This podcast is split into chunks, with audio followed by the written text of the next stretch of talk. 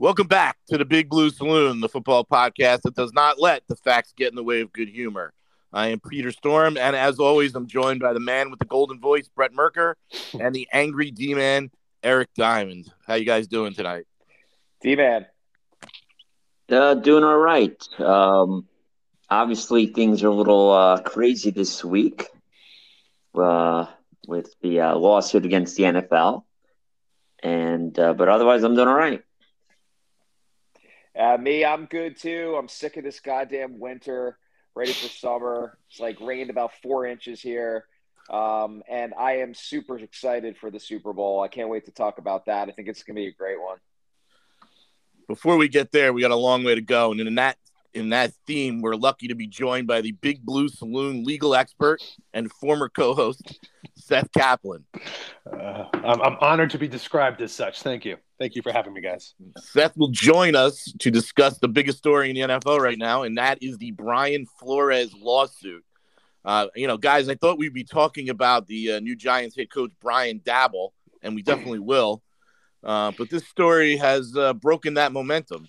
So, Seth, thanks for joining us. How you been doing? We haven't heard from you in a long time, and so much has changed since you last joined us. Sam Darnold's not with the Jets.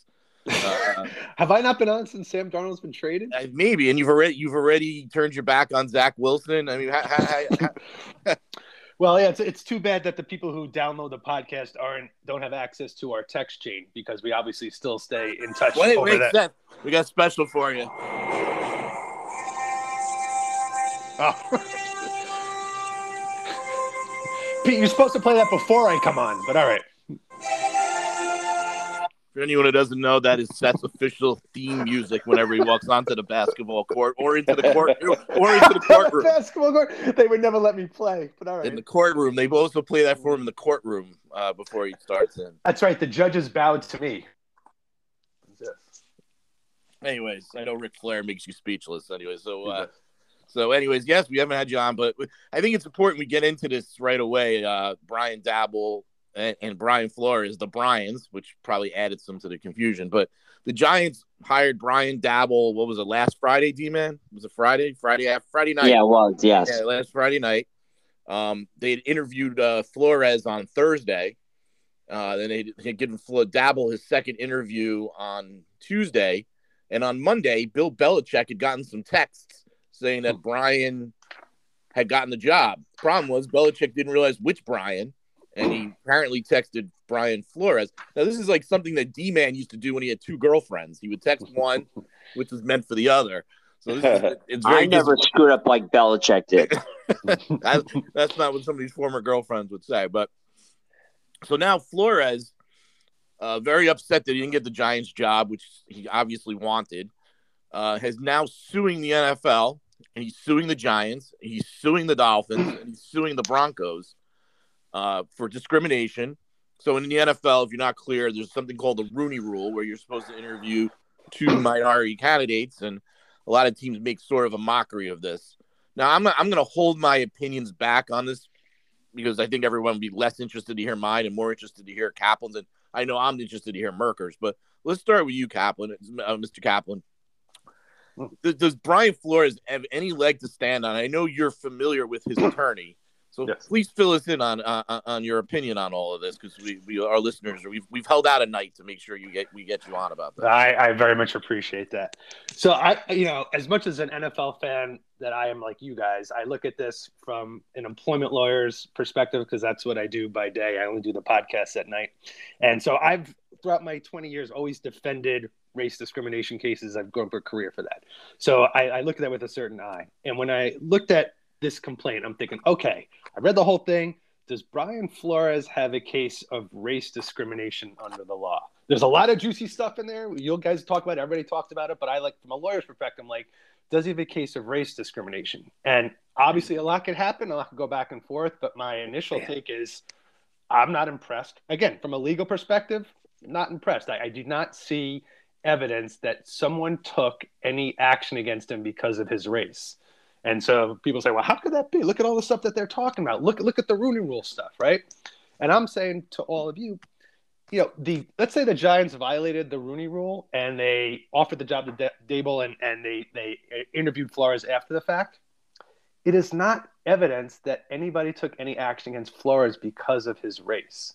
Now, again, I'm a little biased to the defense side, but say the Giants violated the rule, then the NFL would punish the Giants. But Brian Flores doesn't have a right to go and sue the Giants for race discrimination unless he can show that the Giants didn't hire him because of his race. So when I'm reading the complaint, I'm looking to see is there any evidence of that. And there isn't any. They're just saying that the Giants screwed up the Rooney Rule, which may well be true. But Brian's got a tall hill to climb to show that anyone took action against him because of his race. Seth, let me ask you something that's really interesting. So is it possible, you filed a suit, you didn't read anything in there that would lead you to believe that this was a racist non-hire, but is it possible if this, for example, goes to trial, which I don't think it necessarily will, he'll probably just settle for a ton of money. Like, could it come out later through documents, text messages, emails, stuff like that, even though it was not in the initial filing? They very well could. But when you file those cases and he has reputable attorneys, you would put your best foot forward. You would say in the complaint, here's how we know the Giants didn't hire. Now, they didn't do it. And if they're relying on what you were just referring to, Brett, like depositions and exchange of documents, they might get lucky. But, boy, I wouldn't put it out there. I mean, when you file against the NFL, that's the number one story. Everyone's going to be talking about it. You better have that evidence in your pocket if you're coming forward. And I didn't see it. Now, they may come up with it, but I didn't see it. So you talk about the Miami Dolphins, right? Everyone loves the allegations about Ross offering him like $100,000 per loss, right? And that's setting not him discrimination. Up to, that's my point. That's what I'm saying. So the tampering, like it's salacious details. But I'm reading, I'm like, well, what does that have to do with race discrimination? Like, absolutely nothing.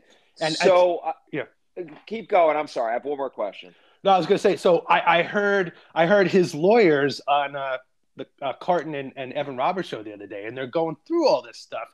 And Carton goes, well, this is all really interesting, but what is he going to sue for? Like defamation of character? And the attorney's like, no, race discrimination. And Carton's like, well, you're going to lose that one. There's no race discrimination. And I'm laughing to myself because I'm like, that's the case.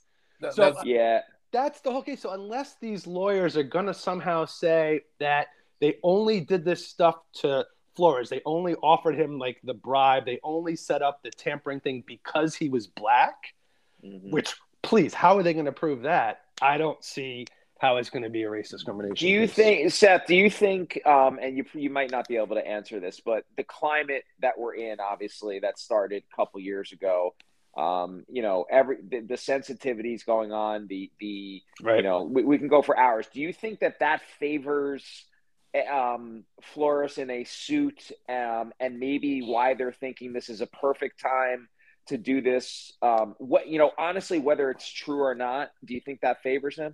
100%. Public sentiment, especially in a case with the NFL that's so public, that goes a long way. And if the NFL caves and gives a lot of stuff, it's because they don't want to have to deal with the bad publicity. They don't want BLM, protesting at their games. Like that's why they do this now. And frankly, Flores' attorneys, they see dollar signs in this, so they're going to go ahead and do it.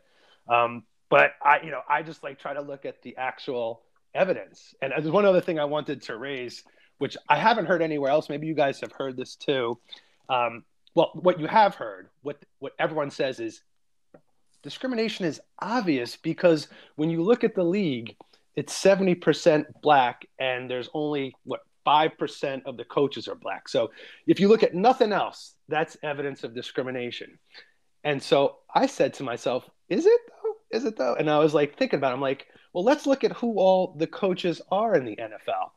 And I'm thinking, what current NFL coaches, the white ones, how many of them are former players? And as I was thinking about it, I'm like, none of them really. Like I'm thinking Belichick, he never played in the NFL. Mike Vrabel. Yeah, but most of them haven't. The two Super Bowl coaches haven't. Andy Reid didn't. Pete Carroll didn't. It's hard to believe Andy Reid never did. He didn't. I checked. I checked. No. And actually, Brian Flores never did. Mike Tomlin never did. So I'm thinking to myself, how is that? It's not like we're hiring from only former players. You're actually not hiring from mostly former players. You should be looking at everybody else. And so that to me, as a lawyer, I'm like, that's not evidence of discrimination. The fact that 70% of league the players are black is not evidence that non-coach hires are discrimination. So I think they have an uphill battle. Now, Seth, looking at this from a Giants perspective, right? Because it's a Giants podcast. And looking at this from a Giants perspective, because they are at the center of this controversy. The Giants have had a black GM for 10 years, Jerry Reese, 2008 to 2017. They had a black defensive coordinator, Patrick Graham. Right. And so nobody's harder on Giants management than I am. And I think any move that they make is more about incompetence than anything else. Mm-hmm. So the way this seems to me, and reading the timeline and what I've seen has happened, is that John Mara was not at all prepared to fire Joe Judge. It wasn't until the last 4 weeks where Judge had this like historical meltdown where, that he was forced to do it. I think he always planned to hire this guy Shane as his GM. I think that was in the works since November. Mm-hmm. So I think part of the agreement with Shane was that Judge was going to stay and he would have to deal with it. But then he was going to fire Judge, and then within 30 minutes, I've heard within 30 minutes of that, he called Flores. Right. So I truly believe that Mara's first choice was Flores, and he had planned to stick Flores on Shane. And then I think what happened was is Shane said, listen, you want me to do this right, you got to let me bring in my guy. Mm-hmm. I don't want this guy who can't get along with GMs, is fired 4 offensive coordinators, can't get along with his quarterback. We need a guy who's going to come in here and be able to get along with our quarterback. And I think it's more about that. It's Giants organizational negligence and that than discrimination. And I think that, from my perspective, like I said, nobody's harder on the Giants than me, but they are not a discriminating organization. And Tiki Barber told a great story. When Wellington Mara passed away, there were 2 players he wanted to see on his deathbed. One was Jeremy Shockey, and the other one was Tiki Barber.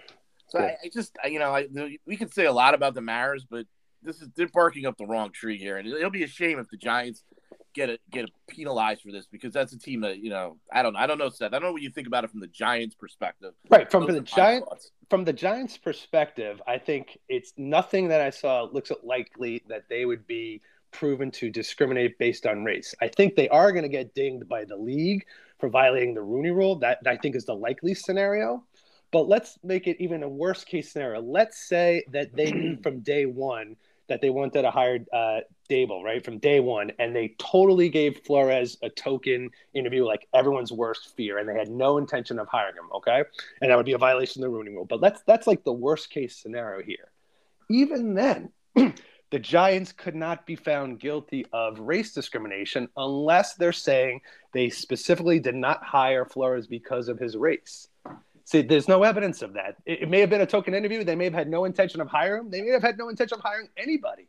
But unless him and his attorneys, I think they actually did. That's the funny part. I think. Well, right, but I'm saying even if they didn't, unless they could show some evidence that they were motivated by his race, they're not going to be found liable for that. They may end up paying a settlement, but I don't think there's going to be any judgment against them for race discrimination. Is what I'm saying. D-man, you're awfully quiet there. What are your feelings about this? No, I'm in total agreement with you guys. I don't think there was any type of racism against Flores. No, they were disrespectful and unprofessional in the way it all went down. Obviously, they got a leaker in the organization that somehow told Belichick this, but obviously, The Belichick part of this is so funny. It's funny. Right. Texting the wrong person. Who the hell is telling him? Flores is trying to say that he's influencing the Giants not to hire him now. That's his latest claim. Anyway, sorry, D-Man. You, as always, you ignite a lot of thought. I mean, obviously, people had to assume that once Shane was hired as the general manager, that he's going to want his own guy to have the head coach. So anyone else would really be the underdog. I mean, obviously, people play favoritism all the time. They're going to pick who they feel more comfortable with. But at the same time, if you're a general manager, if you want to keep your job, you got to win some ball games. So you're going to pick the head coach unless you're who Dave you feel is going to give you the best opportunity. Unless you're Dave Gettleman doesn't have to win ball games. That'll be a. Well, most general managers, Gettleman was the exception, obviously, but see that, and that's where I do think the black coaches have a point, because D-Man's exactly right. Like, you hire who you're comfortable with, and where I think the black coaches have a point is, hey, why don't you give us a chance to be comfortable with us, so we are going to be your guy?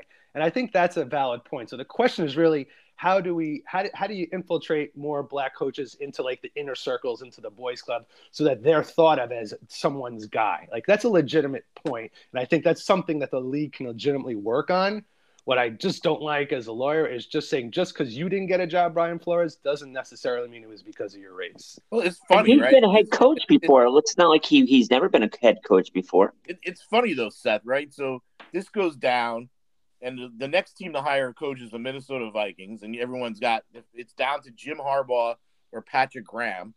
Harbaugh decides he's going back to Michigan. I don't know what's going on with Harbaugh. They just met 9 hours with Graham. And they decide to hire Kevin O'Connell, who they barely even interviewed. Yeah. So, I mean, like, you know, the rule is a joke. It should and it shouldn't be. And I think, you know, this, and I think that's what Flores is trying to do now is become the Kurt Flood of the NFL. And you know where Kurt Flood got started free agency in baseball.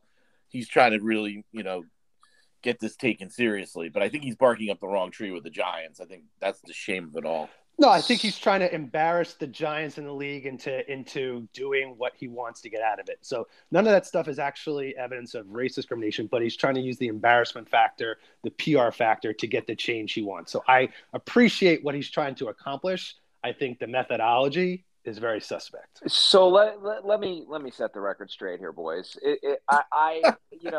I've heard what all of you have said. Seth, I love your legal perspective. I agree with everything you're saying. Pete, D-Man, agree. One thing that we all agree on, there's no question about it, there is obviously racism in our world. There is obviously anti-Semitism in our world. There's no question about it. There is probably racism in the NFL, much like there are racist cops here and there, and there's racist firemen, and there are anti-Semitic whatever. It happens for sure. But this was fishy from the start.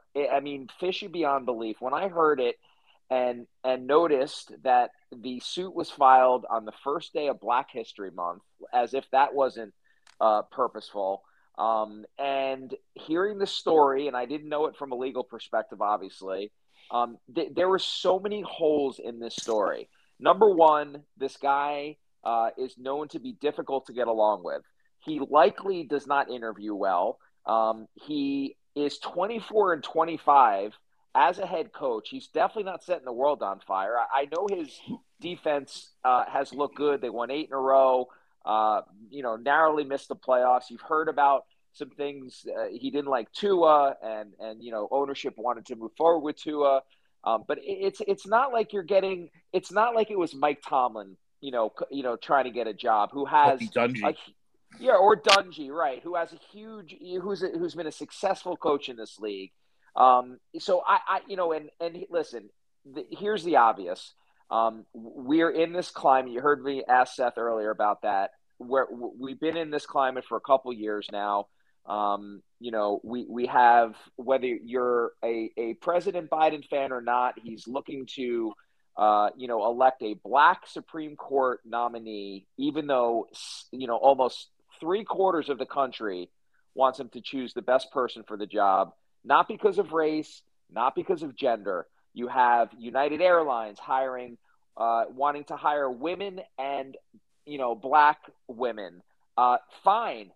Are they the best for the job when they're going to fly my plane? Like, what has happened to that in our society that we don't hire the best anymore? And if the Giants deemed Brian Flores not the best and Brian Daboll the best fit for the Giants, then that's the pick. And nothing that I have seen, including what Seth just said, shows me that they or Denver did anything racist. And if you see how vehemently these teams are going back at Flores, it says a lot to me. I know they're defending themselves, but another thing came out from the Giants today, and it was they were seething back at him. And then here's the other curious part to me, right? We talked about the Stephen Ross thing. you know, that has nothing to do with race, but it's, you know, maybe a little shady if that's in fact what happened. He was offering $100,000 for losses. And he, I think that was on a lot more than we ever know. Well, listen, it's possible. So let's say that's true, and let's say the meeting that he's now we're hearing it was supposed to be a meeting with Tom Brady that you know that he said that he wanted Flores to meet with, and Flores was like, I'm not doing that, and walked out. Let's say that's all true. Then yesterday comes out Hugh Jackson. Suddenly out of the woodwork, Hugh Jackson, years after working for the Cleveland Browns, oh, yeah, Jimmy Haslam did the same thing. So I know I've shifted away from race to now this shadiness potentially of these owners. But you know what? Something is very fishy to me. It does not sit well with me. I think we are just a reactionary society. Everything is about race. Everything is about, you know, and I understand fairness, and I am obviously a Caucasian, so I can't tell you how it feels, you know, to be dealing with racism. I certainly have dealt with anti-Semitism in my life, probably like the three of you guys. It's not great, but I just don't see any race in this. And for the last thing I'll say here is, for the life of me, if in fact there was really no racism here, like Seth said, there's just nothing there, and they're going after, he wants to be the next Kurt Flood, he wants to be the next Colin Kaepernick, I just still don't get it, because this is a guy that worked his way up to try to be a head coach and successful in this league, and he will never get another job again. And listen, Colin Kaepernick, what is he doing now? I mean, I guess he's advanced the narrative for black people. But he can't get a job anywhere. You're telling me he was legitimately blackballed out of the league. You're telling me Colin Kaepernick is not better than Mike Glennon? I mean, yeah. Well, okay, fine. So maybe that. Listen, there are obviously cases of racism. Like I said, the NFL is likely has more than we even know about. This specific one, to me, does not pass the sniff test. It just doesn't, and I don't understand why Brian Flores just ruined his entire career, unless he gets $100 million, and then who cares? No, aren't you surprised he didn't wait until after the entire because he went to interview for other positions too. He didn't wait for that to see what would happen. He knows he's not getting those jobs, obviously. Seth, why would he do this? Why, in your legal... Yeah, so I would say in his heart of hearts, he believes he was discriminated based on race, right? We may think otherwise, but this is why he's doing it. He's going to have to prove it, but I think in his heart of hearts, he thinks he's getting passed over for the Broncos job, right? He got fired from the Dolphins job. He got rejected from the Giants job because of his race. Whether that's true or not, the four of us have no idea. It'll be his burden to prove it, but why is he doing it? Because he knows that there's not, in his mind, there's never going to be enough black coaches from the Rooney Rule. That's proven not to be effective. So if you do these lawsuits, and if the NFL settles, and if as part of the settlement, the NFL changes its practices, what those practices to be changed are to be determined. But if he effectuates change, then in his mind, it's worth it. And in that respect, I respect him sacrificing what we all agree is likely his career to make those changes. I just look at it from a discriminatory standpoint. He's got a tough burden, but I respect him that he's trying to effectuate change. And I think he really believes it. I just don't know if it actually happened. Yeah, but Seth, here's where it upsets me. He's trying to effectuate change, and I get that. But if nothing comes out, he might think that something was racist, or is he thinking to himself, "Hey, here's my opportunity to, you know, to tell some white lies essentially, and make it like they were racist, so I can be the next Colin Kaepernick, I could be the next Kurt Flood." Or Kurt Floyd, whatever his name is. I don't really get it. The guy was somebody that was going to get hired at some point as a head coach. I have no doubt about it. He comes from the Belichick tree. I know that's not been successful, but this guy was a coach that we thought might get the Chicago job, the Giant job. Somebody was going to hire him, maybe Jacksonville. So I just think he's going for a payday too. That's what's bothering me. I think he's looking to get a lot of money, and I just don't like it. I hear you. my gut instinct, I don't know, obviously him from a hole in the wall, I don't think it's a money grab. I think I've seen him interviewed. I think he is trying to effectuate change. And unlike Colin Kaepernick, Brian Flores is respected and in demand right now, right? Right. So, like, everyone's saying he should be getting the job. Remember, Colin Kaepernick, when he did all his stuff, he was a backup. He was sitting on the bench, right? Right now, everyone considered Brian Flores to be a hot candidate. So yeah. I have to think there's more to it. If he was, like, a coach that was never getting any opportunities and no one ever considered him a hot prospect, like lots of other folks, I maybe would question the motivations more, but I think he actually still had a future. Maybe not as a head coach. Maybe he'd have to go back and be a coordinator like we see first-time coaches have to do, but he was well-respected as a coach throughout the league. His career was nowhere near over, so I got to give him credit. I think the really interesting twist in this, what I really can't wait to see, both as a fan and as a lawyer, is what the Texans do. So he's a finalist from all accounts. Flores is a finalist with, of all people, Josh McCown for that job. if after this lawsuit is filed and Flores has the experience he does and Josh McCown with no experience whatsoever gets hired by the Texans, who have just fired one of the other few black coaches, I can't imagine how this is going to explode. That's the one saving grace on that, or the one fallback the Texans have on that, is they tried to get McCown last year, and he wasn't ready to coach. Yeah, but it's not a fallback, Pete, because it's a fallback. Climate, that's what they'll fall back on. That's what they'll fall back on. They'll fail, though, because the climate – listen, I just turned on CNN. They had Kareem Abdul-Jabbar on talking about how the NFL and the NBA and everybody's racist. And, you know, the media is fanning the flames as usual. Right. And this is not – we're going to hear about this at the Super Bowl. It's going to dominate. It's dominating. I mean, we're not even talking about the fact that the Giants have a new head coach, a new offensive coordinator. We're not talking about the fact that the Giants have gone from Joe Judge, Dave Gettleman, and Jason Garrett to Joe Schoen, Brian Daboll, and Mike Kafka. So they now have Patrick Mahomes and Josh Allen's quarterback tutors for Daniel Jones. We're not talking about that, but we're talking about Brian Flores. Seth, I got one last question on this for you. Yeah. How can the NFL – so, you know, it goes back. People have the right to hire who they want. You know, we're four professionals here. This podcast is, you know, this is one of three hobbies for you, Seth, along with community. You're going to stick that in somewhere. I had to get in there. Yeah. You know, for me, this is a hobby by day. I work in finance. The D-man's a social worker. Not sure what Merker does. There's rumors that he plays golf all day. Yeah, but I think he's in sales, I think. So we're four professionals. I have a staff. I can hire whoever I want. No one's telling me who to hire. I'm hiring who I think is the most going to do the job for me, whether they're white, they're black, or they're green. So Flores is doing all of this, and you're saying he's looking for change. How does the NFL enforce these owners that own the team? It's their right to hire somebody that's black if they don't want to. That's the part of it I don't get. All right, I'm glad you said that. So the objective for Flores is not to get the owners to hire people they don't want to hire. It's to get the owners to consider people and want them to want to hire them that they wouldn't otherwise hire. That's what it is. No one, you're absolutely right. In America, there's no forced hires. You can't force someone to hire something. He's like, how do we make coaches more attractive that they're the ones that they want to hire? And that's tough. There's a lot of work that have to be done, but that's, I think, what he's after. And I think if anybody has a case, it's Eric Bieniemy, right? Here's a guy who's the Chiefs offensive coordinator. All these different coordinators are getting hired.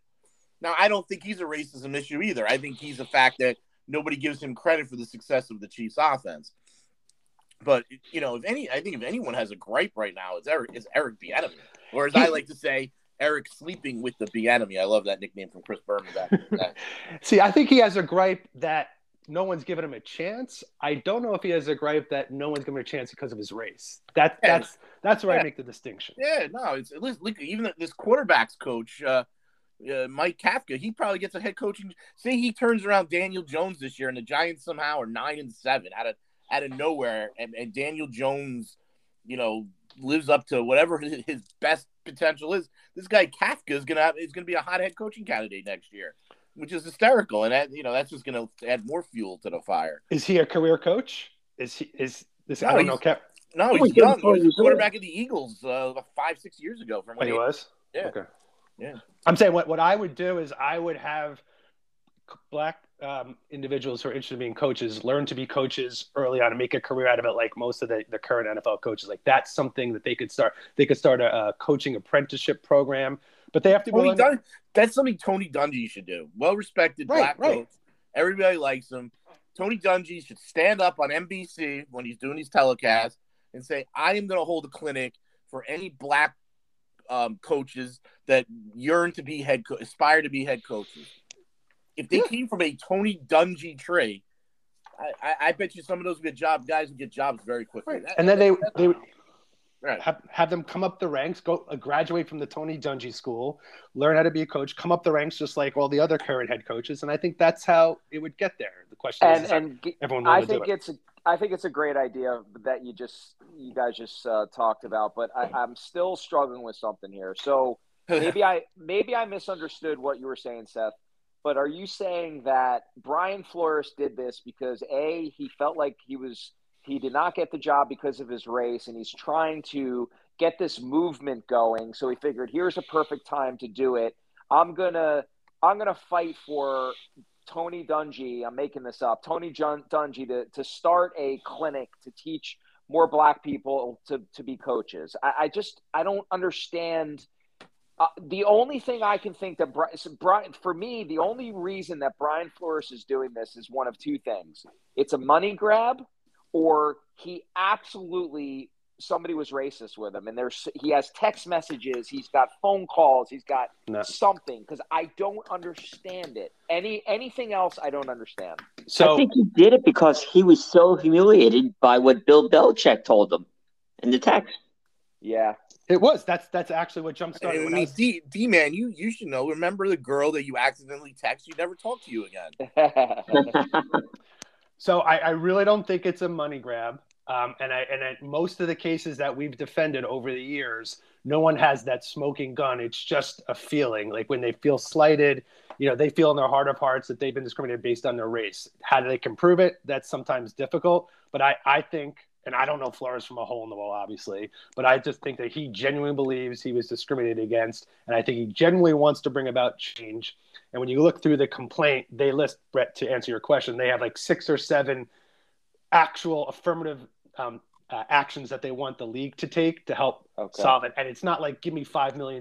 It's make these changes.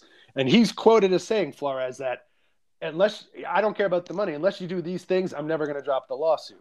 So yeah, so the other point I wanted to make, Pete, I know we got to move on here, is let's say this is the reason he's doing this is because he believes that they were racist. He wants to elicit change. He wants to get, you know, more black coaches interviewed. Let's say that happens, and Tony Dungy starts this class, and you know, at every interview. By the way, the Tony Dungy thing is our idea. Yes, it's patented. Yeah, so let's say that. It's our idea, and it's a damn good one too. It's your idea. It's your idea. You take credit for it. No, so Seth, you inspired me on that idea. Okay. Let's say this happens, right? And 5 years from now, openings you're seeing 5 black head coaches potential. I'm sorry, 5 coaches that are being interviewed for head coach, and 5 white coaches. Then what happens when the team says, you know what, I'm going to pick the white coach? Is that still racist? Like, as Pete said, you're allowed to hire who you want. If the best person for the job is black, you hire that person. If it's Asian, it's white. When is this going to end? It's going to keep going, in my opinion. It might very well. I mean, you can never say, when is it not racist anymore? Like, anytime a white coach gets hired, it's not necessarily racist. I'm saying it's not, unless they were making an active decision to not hire the black candidate because of their race. The problem I have with all of this, with Flores and the Giants, and again, I'm going to go back to this. Nobody thinks that the Maras are more of a bumbling circus than I do. And God knows what the nephews and the brother-in-laws and the cousins may have said, so Belichick or whoever they said. But at the end of the day, the new Giants GM, Joe Schoen, is from Buffalo. He's taking a job that's very tenuous at best. He's left a roster where he's got about three players that probably are going to help him in 2 years. He's got to cut $40 million in cap space. The Giants have gone through three coaches. They've got three coaches on their payroll right now. If he's got 3 years to make this work, he's taking the guy he knows from Buffalo. It's as simple as that. There's no racism here. He's taking if it was a different situation, he'd have more of a leg to stand on. But at the end of the day, Shane is taking the guy that he wants. He always wanted Daboll. He respects Daboll. Daboll wanted to come with him. We talked about this last week. There were other jobs that Daboll was up for that were probably a little further along. But these two guys obviously wanted to work together, and I don't think it has anything to do with racism. It has to do with familiarity and the fact that Daboll's a damn funny guy, and Joe Schoen probably likes that.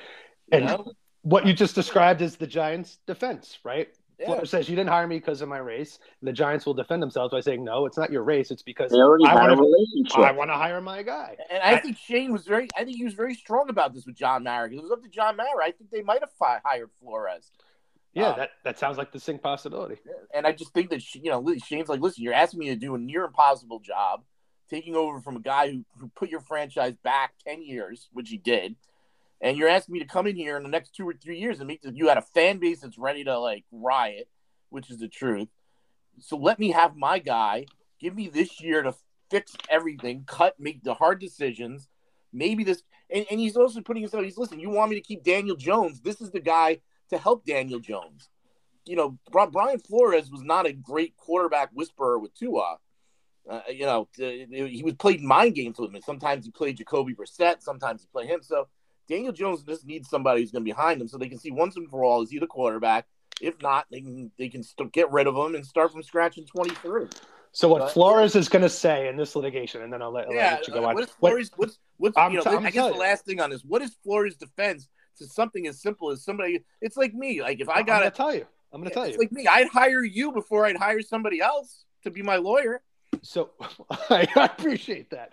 But what Flores is going to say in response to that defense by the Giant is, if I, Brian Flores, was a white coach with the same record, the same level of success that I had, you would consider someone else outside of your personal best guy. You would consider someone outside of Daboll if I was white. That's what he's going to say. You would consider Brian Flores. Counter-argue that. The Giants counter-argue by saying we didn't call Jim Harbaugh and we didn't call Sean Payton. I'm just saying that's what they're gonna argue. Whether it's successful or not, I don't know, but that's what they're gonna. But ultimately, the burden's gonna be on Flores to prove his case, and that's why I think he's gonna run into difficulties. Now, Seth, we appreciate. D-Man, Merker, anything else on this? Before we go on to the next topic? No, it was really informative because I love hearing the perspective.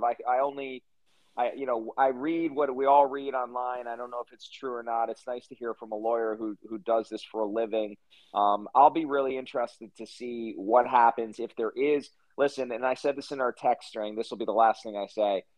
If I'm proven wrong, I'll admit it. If we find that there was actually racism here, I will be the first person to say I'm an idiot. That this is a huge deal. This has to change. But until I see it, I just, there's something wrong here. And, the only thing that we do know is that the Rooney Rule needs to be fixed because it is a joke. Right. D-Man? No, I'm in agreement. I mean, as I said, I don't think D-Man there's any was busy watching The Bachelor on DVR while we were talking about this. As I said, I don't think there's any type of racism. Was he disrespected and treated unprofessionally? Absolutely. And honestly, I've had the same thing happen to me in my job interviews where I could tell that, they picked their favorites, even if I felt that was the best person for the job. But, to say something's racist, again, you got to have real proof. D-Man, you say it right. It's just the way of the world. People, like I said, if I needed somebody to sell my medical supplies, I'm hiring Merker. Thank you. Yeah, I need a lawyer. I'm hiring Seth. Thank you. I need a social worker. I'm hiring D-Man. People hire people that they're familiar with. If I need somebody who's can set up cornhole tournaments, I'm hiring Dave Starr. It's just you're hiring people that you're familiar with. It's just the way it is. And it's sad that this has become this way. Now, I feel for Flores. I mean, you know, he should have gotten one of these jobs. I mean, I you know. And Pete, speaking of that, I have breaking news. The Jaguars just hired Doug Peterson. Who? Peterson. Who did? Jaguars. Wow. Well, that's not a bad hire by them, even though I don't like Peterson. But, you know, you want somebody who's going to help Trevor Lawrence. I mean, you know. No, but I'm just saying, I mean, I guess the Jags are kind of off the hook because Byron Leftwich, who was obviously black, he said, I don't want the job. Well, maybe he wasn't getting the job and he just – who knows? I don't know. I mean, who knows? Yeah. Anyway, Seth, now, before – I hope you can join us, but if you have to go, that's fine. I know you're a busy guy. But is it true that you leave the courtroom to this music?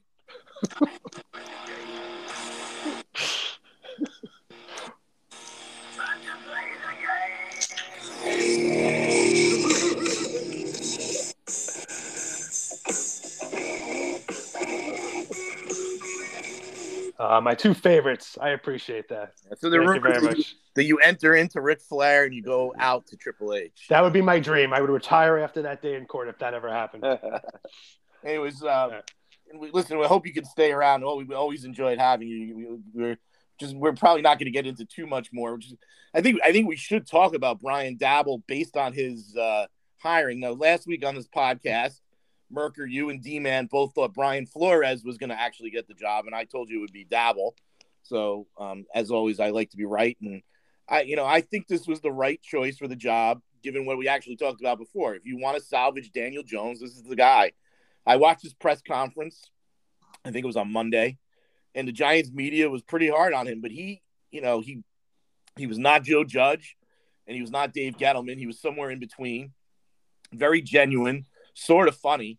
You know, he's almost like a guy you'd have at your cornhole tournament and go for a beer. I mean, he drove up in a pickup. He's got 6 kids. One of them was sleeping during the press conference. He didn't say much. I mean, like I summarized it on the Facebook page. You know, he was, in my mind, he was sort of noncommittal about Jones and Saquon. He talked about the fact that he wants to take this job and he wants, because he's aligned with Joe Schoen, and that's very important.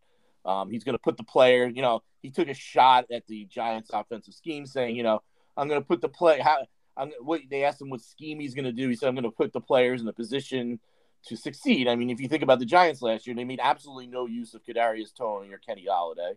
So just if you get some use out of either one of those guys, that's a win. He also confirmed that Patrick Graham was going to stay on as defensive coordinator. D-Man, you like him better than I do. I would have liked to see somebody else. Now they just brought in Mike Kafka from the Chiefs. I think that's a good hire. But again, it's all going to come down to the offensive line and what they do on the offensive line. So I like the Daboll hire. I like what the Giants did this offseason. Beyond, I'm shocked that I'm saying this. I like the hiring of Joe Schoen. I like the hiring of Brian Daboll. I don't think this was the extensive search they want you to believe. I think Joe Schoen was their guy in November. I think they knew Gettleman was leaving. I think the only change was that Judge was going to stay, and when he was gone, Schoen insisted on Daboll. I'll start with you, D-Man. What did you think of the hiring of Brian Daboll? No, I liked him, and the only thing that concerned me is that he's never head coached before. I know Brian Flores, you could say, he didn't get along with his quarterback, but quite honestly, his quarterback to me isn't that great. I think he's going to struggle next year too. So I was fine with it. I mean, look, I obviously he's done some great things in Buffalo. So who knows, what he can do. I'll tell you what, the one thing about Kafka, the only concern to me is I'm like, he's so young at 34. He's never called any plays before. I mean – the reality is he the reason Mahomes was so great, or is he going to be great without him? No, I think he was their passing game coordinator. So if you bring him with Daboll, I think at the end of the day, Daboll's going to call the plays, and Kafka's going to. But help. Shane doesn't want him calling plays, though. We'll see. I mean, he may or may not. At the end of the day, this league, they've gone. If you look at the successful coaches in the playoffs, they are former offensive coordinators. There's Zach Taylor of the Bengals. There's McVay of the Rams. I mean, that's where the league has gone. That's where the floor of Green Bay. That's where the success has been. I mean, Merck, what did you think of it? Yeah, like I said from the beginning, I said it on the podcast, I've said it in our text chains. To me, the hiring of Shane with Daboll, we got to get his name right. I don't even really know. Daboll. Is it Daboll? Okay. Daboll, yeah. With Daboll was a home run. I don't know as much about Kafka. I do like that he was an ex-quarterback, but, you know, I don't know much about him. But I think the Daboll hiring was fantastic. Remember, you know, I'm a Jets fan. I see him twice a year for the last couple of years, and he just shreds the Jets. And listen, I realize it's the Jets, but – you know, you're going to get a very creative offense. I think that Daniel Jones has a shot to maybe turn his career around. And I like that also because you bring in an offensive guy like Daboll, who turned Josh Allen around, and you bring him in, Daniel Jones on his last year, and you see if he can do the same. And if not, you cut your losses and Daboll picks your next quarterback, hopefully for the next 10 years. So I think it was a perfect hire. I did think they were going to hire Flores, but I thought that Daboll would be the better hire. Hey, let me ask you guys this. If the Bills had beaten the Chiefs, which means they would have been playing another week. Yeah. Do you think it's still, you know, the Giants still would have waited to make that hire? Yes. Daboll was the guy. It was never anybody else. I mean, Flores is right about that much, but it has nothing to do with racism. Daboll was the guy. It's for Shane. That's who Shane wanted. He wanted Daboll. And in Merker, you make a great point, right? So Daboll he works this year with Daniel Jones. Same with Kafka. Daniel Jones lives up to the talent. I read something where the league has more faith in Daniel Jones than the fans. So say Daboll and Kafka fix him, and he becomes, he becomes Ryan Tannehill. Okay, let's just say that. Yeah, I mean, that I think Giant fans would sign up for that on a piece of paper. They look like geniuses. Say Daniel Jones continues down, and he's Sam Darnold. They cut their losses with him, and say, hey, this wasn't our guy. Let's move on to the next guy and bring in our guy. I think one key thing here of D-Man, and I think you would agree with this. They need to bring in a good backup because if Jones has shown anything, is that he's injury prone. Oh, absolutely. I mean, I honestly, if I ever had to see Mike Glennon play another football game, I couldn't watch it. I can't do it. You paid to see him, actually, in that game against Washington. Not Glennon. I saw Jake Fromm. Yeah. So, yeah, Merker, I mean, that's, you know, I being from the AFC, you've seen Buffalo, and they make use out of a lot of their players. I mean, really impressive, and I love the creativity of their offense. I think you guys are going to be now. Listen, they need personnel, so it's not going to happen in 1 year. Like you said, there's only a few players on the Giants that you're going to get excited about. So let's see how they do in this draft. But if I'm a Giants fan, I'm really excited. You got rid of two dead people that you wanted to get rid of that were dead weight. You hired Joe Schoen, who comes from a great organization. He takes his guy, Brian Daboll. You have an offensive, seems to be genius, and let's see what you can do. What's interesting about Schoen, if you look at the Buffalo draft record, they don't really take offensive linemen in the first round. So I think the draft prognosticators that have the Giants doubling down on two offensive linemen in the first round are off. I think they'll take one. Or they'll take Cross, or Evan Neal, or the kid from the other kid that's really emerging, Okunau. One of those three guys. But I think their second pick will be either traded. They'll trade down. I think they could trade down, or I don't think it's out of the realm of possibility they take a corner because I really think that they'll get rid of Bradbury. This is if the edge rushers are gone, because I think they're going to get rid of Bradbury. They're going to have to. He counts like $13 million against the cap next year. So it's going to be a really fascinating – I mean, as much as we talked about the Jets last year, it's going to be a really fascinating offseason for the Giants. Sorry, as soon as the Super Bowl is over, to see what roster moves they made. And we'll be here, hopefully week in and week out to discuss it.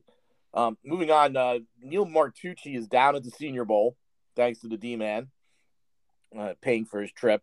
So Martucci is going to give us a report on the D-Man. You're not going to be with us next week. I think you're going down to New Orleans, not for the Senior Bowl, but for vacation. So I think Martucci might join us next week to talk about the Senior Bowl. I've read a lot about the Senior Bowl where the quarterbacks have looked really good, especially Malik Willis of Liberty. Listen, nothing could do the Giants better than these quarterbacks balling out in these postseason bowl games. Giants and Jets, yeah. Yeah, it's a potentially for that trade-up. I mean, you got Pittsburgh, Washington, Carolina, Detroit, Atlanta, Detroit, all needing quarterbacks. So, you know, the more these guys ball out, I'll make a prediction right now. One of these guys are going to the top 10. I'm not sure which one. I saw a mock today where, because of the Senior Bowl, and of course it's all hearsay right now, is Malik Willis to the Lions, which would be they trade back a couple spots and take them at like 5 or 6. I think I saw. I could see a trade between the Giants and the Giants going up there to get Aiden Hutchinson or Thibodeaux. Although there's a lot of rumors about Thibodeaux dropping down. But there is no way Thibodeaux makes it past the Jets in my mind. I couldn't see that happening. I hope not. I keep seeing Derek Stingley, and it's making me nervous if they pass on one of these edge rushers. The thing with Thibodeaux is he's not a Robert Saleh type player because he doesn't have that motor that Saleh likes. Yeah. D-Man, any comments about your upcoming vacation of the Senior Bowl? Did we lose him?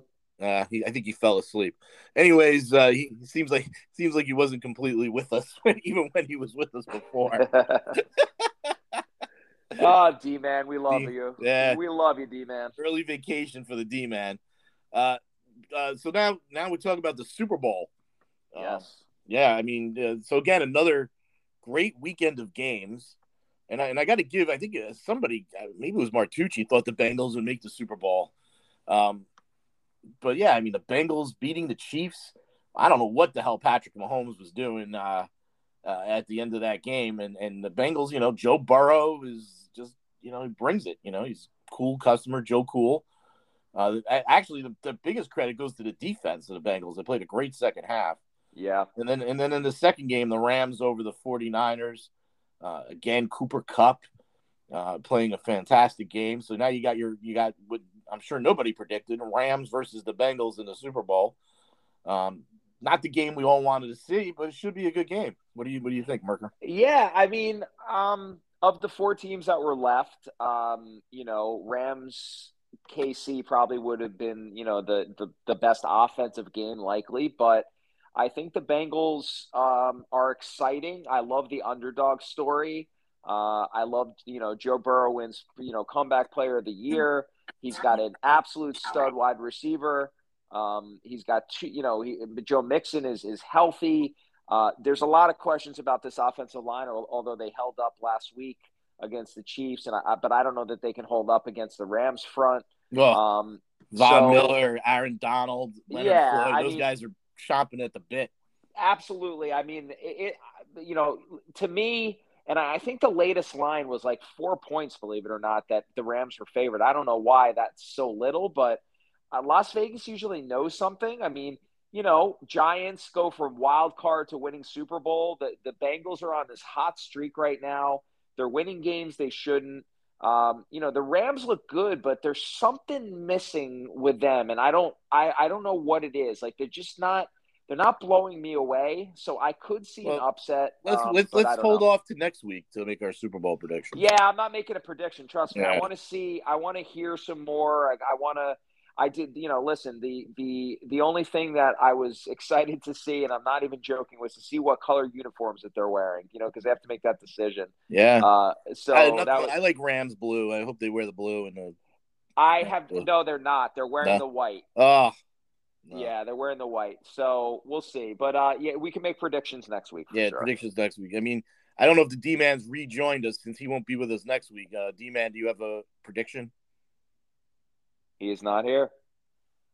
Yeah, it must be something we said. I don't know. He says he's here, but he's listening. But I guess he's missed us, so we can't. We're not going to get a Super Bowl prediction from the D-Man. He's starting an early vacation. Yeah, that's all right. Yeah. So, anyways, the Big Blue Saloon Superbox Pool. Oh wait, the D-Man. Have you rejoined us? I've only been on. Huh. The D-Man, our censor. You must have been cursing a lot, and our censors cut you off. I got a new phone, and I'm trying to figure it out. Congratulations! What was the new phone for your upcoming vacation?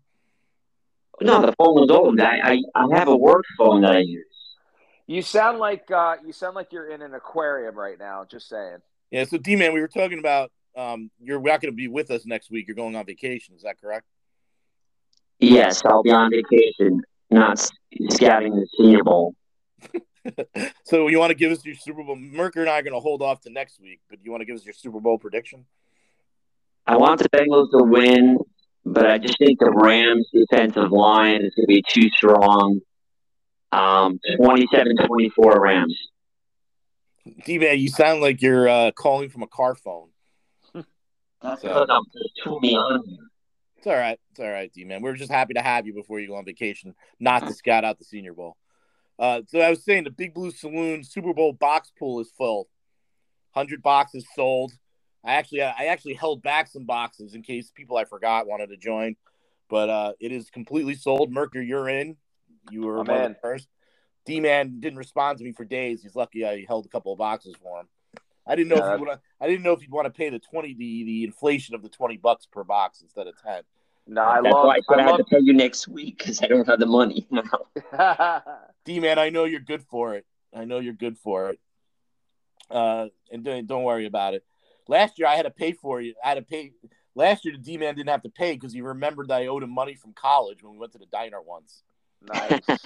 And I charged you interest. Yeah, you did. Anyways, the Big Blue Saloon Facebook page, still at 199 members. We got to kick it up, but a lot of good stuff going on there all the time. Merker, D-Man, any last thoughts? Our favorite time. We'll start with you, D-Man. Well, it is a shame that this whole lawsuit thing has turned the attention away from what was an incredible NFL playoffs. I mean, outside the original the wild card games, every single game was close and entertaining.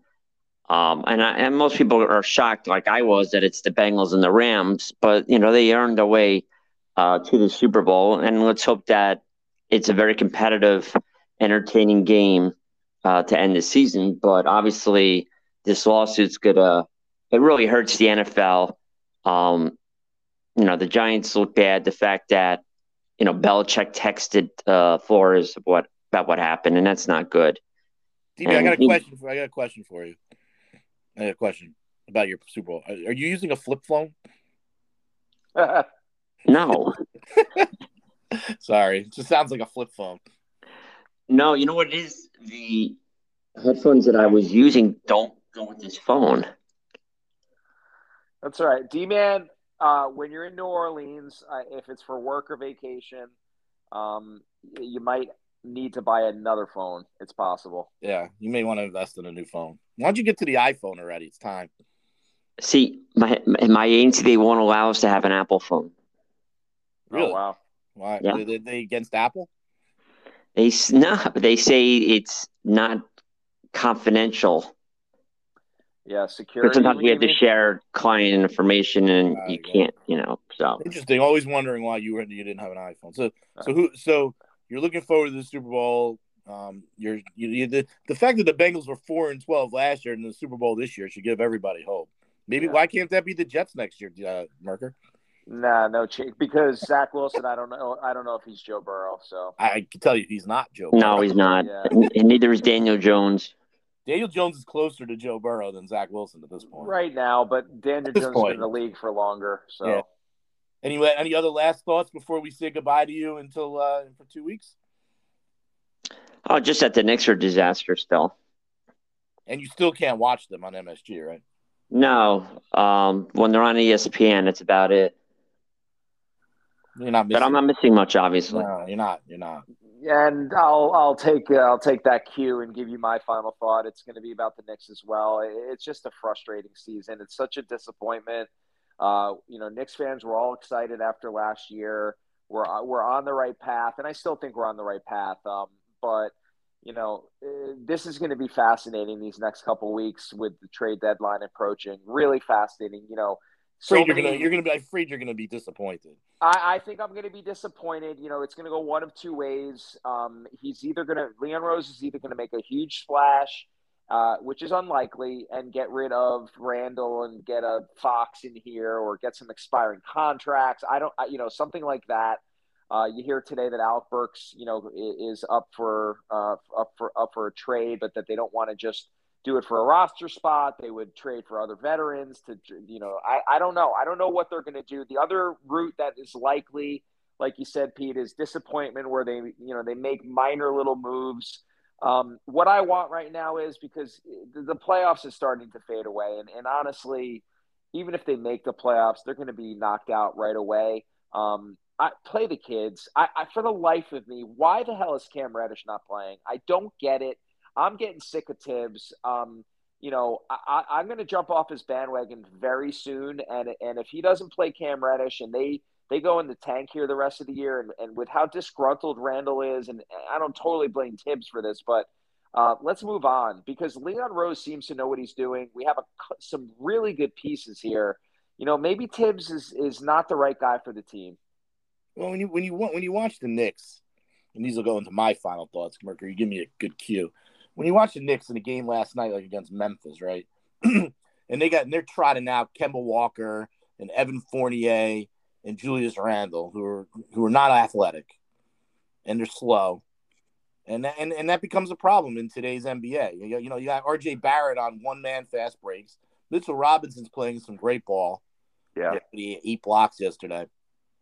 Cam Reddish is exactly what they need in the lineup, and athletic players. I don't get it. You know, Thibs is so stubborn. You know, like, you know, they needed him last year, and he did a great job. I was reading somewhere. I asked somebody who's not Macri, but somebody else with some connections to the Knicks, what the hell happened with Randall? And nobody knows. And they think Randall heard that the Knicks were trying to trade him, and that's what it did. But I don't think that's what it is. I think this started before that. I mean, videos of him not helping up teammates and hanging out with his son and his wife during timeouts. That's just, can't let that happen. Yeah. You know, at the end of the day, you know, there's a few players I really, really like on the Knicks. I still am a big R.J. Barrett guy. I play hard. You know, he's got to improve his touch around the rim, and I think that comes. He's only 21. You know, you mentioned Reddish, but why – the Knicks are a completely different team when Obi Toppin's on the floor. Yeah. I mean, he's got to be on the floor more. I mean, he gets them some easy buckets.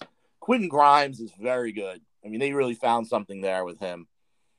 They're lucky to have him. So, you know, you have those guys. I'm about done with Quickly. I'm about done with Burks. I'm done with Fournier. I saw a trade where the Knicks, Bobby Marks on ESPN was said he's heard some rumblings, and Knicks are trying to dump all three of them on the Lakers so the Lakers can get rid of Russell Westbrook. I don't know how many years left that Westbrook has on his contract, but we called this. We knew Westbrook on the Lakers wasn't going to work. You and I. No, but I don't get unless he only has a year left and they're looking. I think he's got 2. So no, I don't want that. No way. No, you know, there's teams like the Jazz just lost Joe Ingles. I'm sure they could use Alec Burks. Yeah. So, you know, there's places to trade these guys. For me, I don't expect much change between now and then, and I'm already starting to think about the draft. You know, and tanking. And this is a good draft coming up. I mean, I don't know if the Knicks get into that top tier of players, but there's 3 guys right now that would have been picked number 1 this year.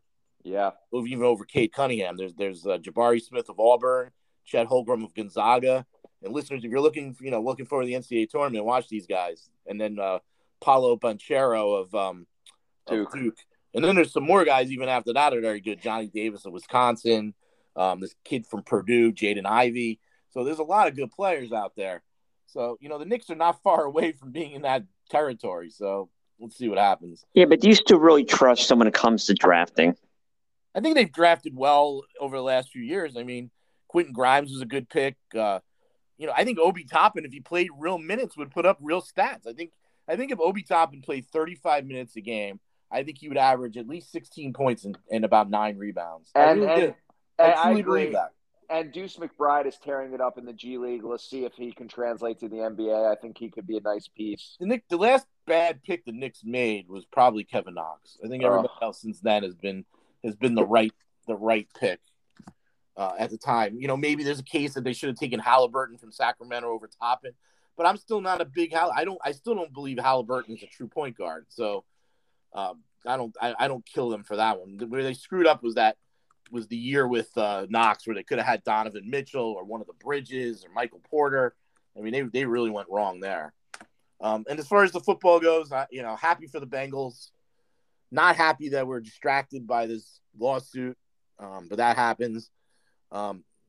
Really into the book Blood Garden. If you're not reading it, read it. Merker, I know you got it. Yeah. D-Man, I know you're waiting for me to give it to you. I'll wait for you to finish it. You'll be waiting a long time. I always forget to read. I always want to read and then I forget to read.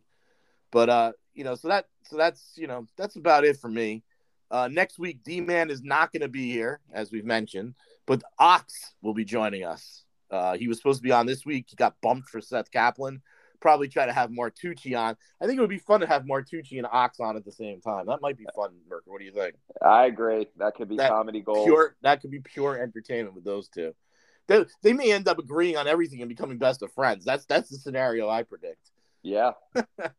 So anyways, D-Man, have a really nice trip to New Orleans. Have a lot of crawfish for Merker and I while we're up here. And we'll see. Merker and I will definitely see you next week. So for Brett Merker and the D-Man, I'm Peter Storm. Until next time.